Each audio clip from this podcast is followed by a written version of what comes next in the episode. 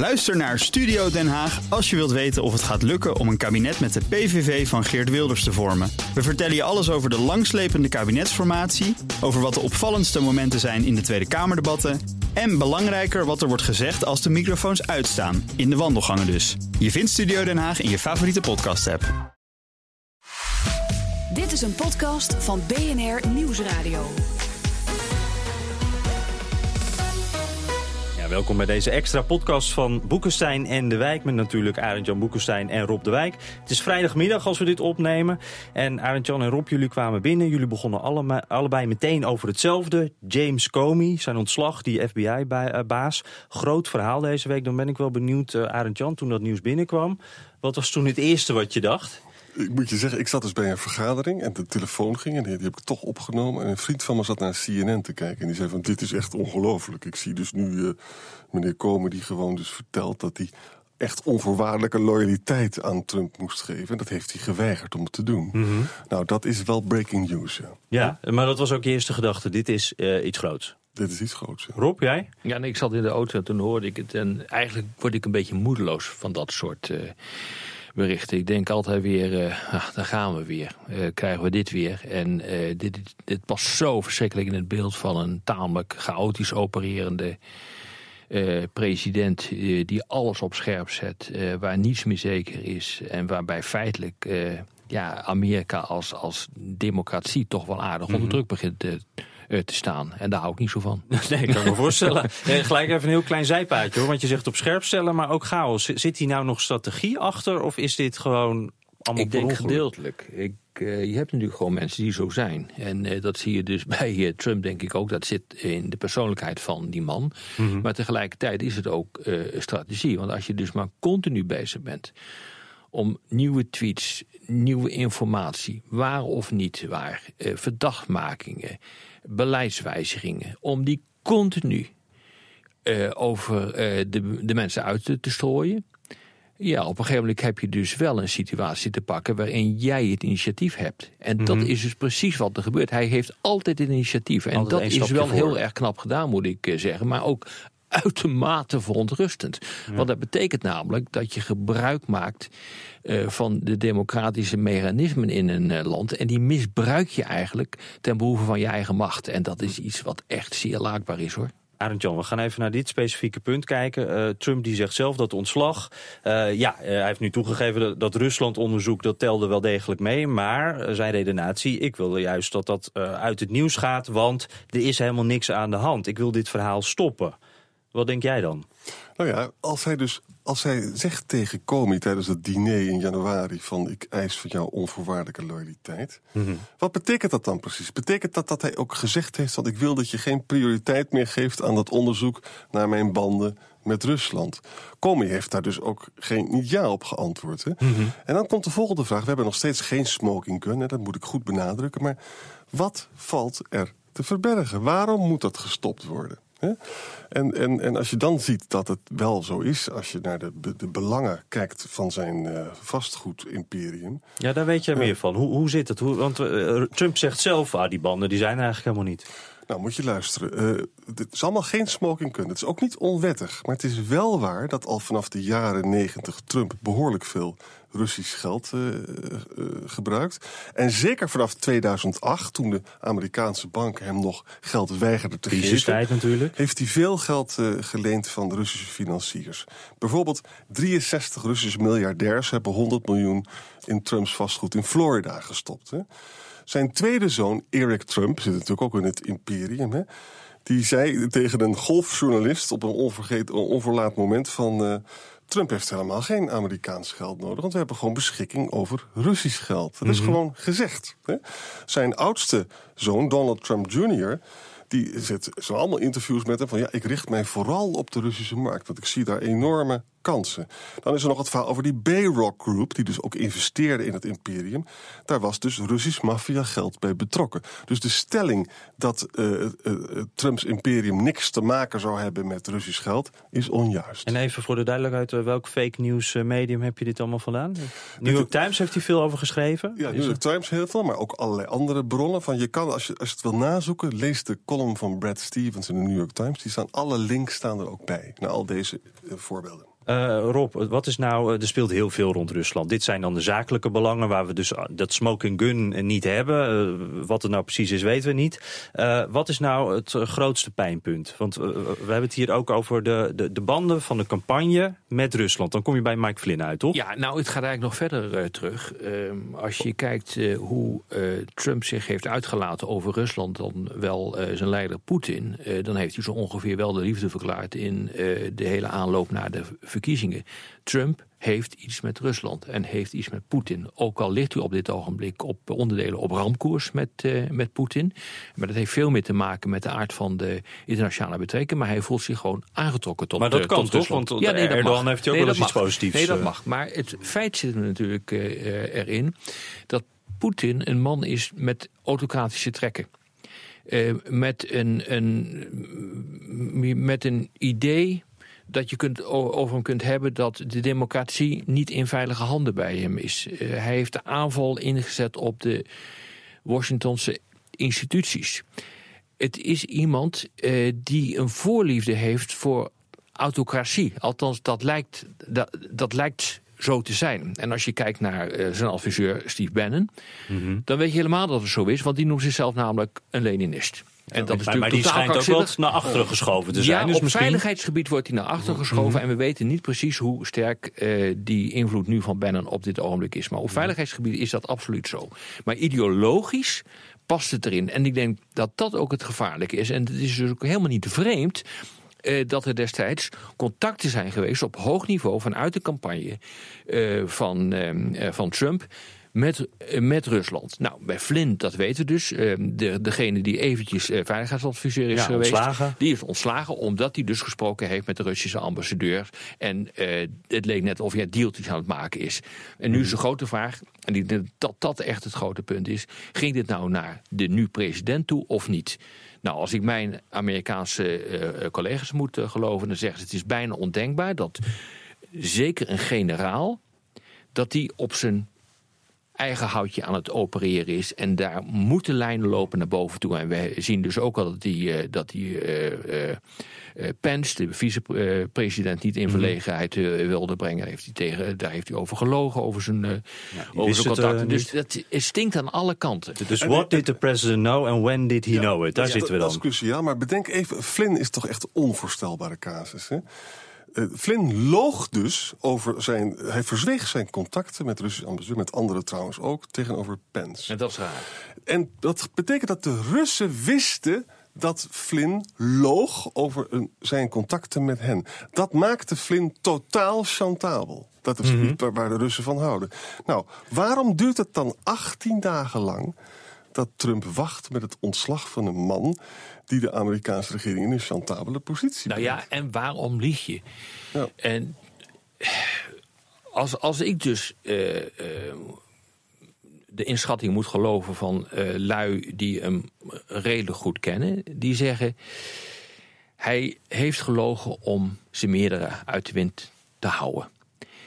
En dat maakt het dus buitengewoon pikant. Ja. En dan is het dus zeer de vraag wat er nou nog meer op tafel komt te liggen. En het zou mij niet verbazen als, uiteindelijk inderdaad er op dit soort uh, dossiers in directe lijn bestaat naar, uh, naar de president of mm -hmm. naar de vicepresident. En daar wordt nu eindeloos naar gegraafd. Overigens ook Trump heeft zelf uh, ook gezegd dat, dat hij dus het niet zo dat hij het onzin vond dat, dat, dat zijn banden met Rusland nog verder werden onderzocht. Mm -hmm. Heeft hij gewoon gezegd, dat weten we dus. Deed hij dat om vanwege omdat iets te verbergen had, of deed hij dat omdat hij gewoon vond dat er andere prioriteiten moesten zijn. Nou, daar moet een smoking gun gevonden worden. Ja, is er nog niet. Ik hoor steeds hele grote woorden, ook, uh, ook in Nederlandse media, maar ook in Amerikaanse media over dat ontslag. Hè. Die vergelijking met Watergate wordt vaak gemaakt. Uh, despotisme hoor je dan, maar technisch gezien, we hebben nog geen constitutionele crisis. Wordt vaak gezegd, nee. maar dat is er eigenlijk nog niet, toch, nee. John? En we hebben een republikeinse meerderheid in beide huizen. Mhm. En het, ik zag dus ook dat dat uh, McCain uh, is eigenlijk tegen een special prosecutor. Dan heb je namelijk nog veel meer bevoegdheden. Wat je dus bij Watergate wel had. Omdat ja, hij, onafhankelijk aanklager die, die los van alles onderzoek kan doen. En McCain wilde dat niet doen, omdat hij zei van luister eens, als je. Ik vind dat een onderzoek nodig is, maar dat gebeurt nu door de FBI en door beide huizen. Hè. Mm -hmm, maar, maar die hebben beperkte middelen. Maar die hebben beperkte middelen. Maar als je dit dus echt met een special prosecutor gaat doen, je vindt altijd wat bij de president. Het werkt destabiliserend voor het land. Dat was het argument van McCain, hoewel McCain dus zeker kritisch over Trump is. Mm -hmm. Mijn eigen inschatting is dat de Republikeinen dit nog wel vol gaan houden. Dat ze dat, dat, dat, ze dat obstructie plegen. Maar dat het tegelijkertijd door alle journalisten en door wie dan ook onvoorstelbaar wordt gegraven en ook wordt gelekt. En ik weet niet eerlijk gezegd of er niet sprake is van een sluipende constitutionele crisis hoor. Nou, zijn we je, dichtbij. Als je, nou ja, kijk eens, als je kijkt wat er gebeurd is en wie die allemaal ontslaat. Comey is er één. Uh, Flynn is weg. Ja. Uh, Sally Yates, onderminister van Justitie, is weg. Ja, uh, het zijn allemaal mensen dus die met, Ja. dit, met deze Ja. affaire te maken hebben. En die worden dus ontslagen. En, en hier, hier is het niet bij gebleven. Het zijn er meer. Ja. Noem dat maar geen constitutionele crisis. Want dit betekent een- toch wel dat de democratische rechtsstaat hier in het, in het hart wordt getroffen. Maar er is las- nog niks ongrondwettelijks Ja, gedaan. maar- Daar is- nee, dat maar ik las een stuk van een, eh, een hoogleraar constitutioneel recht hierover. Dat is altijd interessant. En die zei: Bedenk goed, bij Clinton 1998 en Nixon 1974 was dus het impeachment-ding was obstruction of justice. Hè? En sommige lawyers zeggen nu van: Mhm. luister eens, als. eh, Trump heeft gezegd: je moet stoppen met dat onderzoek naar mijn Russische banden. Dan is dat ook obstructie van je. Nou, Mhm. die constitutional law professor legde uit van. Uiteindelijk is dit ook een heel politiek verhaal. En zolang de Republikeinen hem de hand boven het hoofd halen, gaat dat niet gebeuren. Ja, Arend Jan, want dat, daar denk ik dan, is dit dan ook een zwakte in het systeem? Ze hebben daar de, de checks en balances, de, kracht wordt, of de, de macht wordt altijd gecontroleerd. Maar in dit geval, het congres bij de Republikeins, in de tijd van eh, Nixon, waren er nog wel wat eh, congresleden die in opstand kwamen, zullen we maar zeggen. Nu zijn Ja. we nog niet op het punt van Nixon, maar die Republikeinen blijven gewoon, lijkt het, achter Trump staan. Ja, maar de inschatting wordt dit. Als er, als er echt een smoking gun komt, dan gaan de Republikeinen ook aan hun eigen baantjes denken. Mhm. En dan denken ze van ja, mo- dan moeten we, dan gaan we afstand. En dan gaat het heel hard. Maar dat smoking gun zal dan voorlopig niet door zo'n special prosecutor komen. Zijn we dan op de media aangewezen? Moet dat de... nou, FBI oh ja. en ook eh, de beide huizen. En die zijn echt aan het graven. Affaire die tot de val van Nixon heeft geleid. Natuurlijk. En Bernstein. Dat heeft al, ik weet niet eens meer hoe lang dat heeft. Hoor. Zeker. Voordat er eens een keer eh, wat gebeurt. Zomaar een jaar, anderhalf jaar.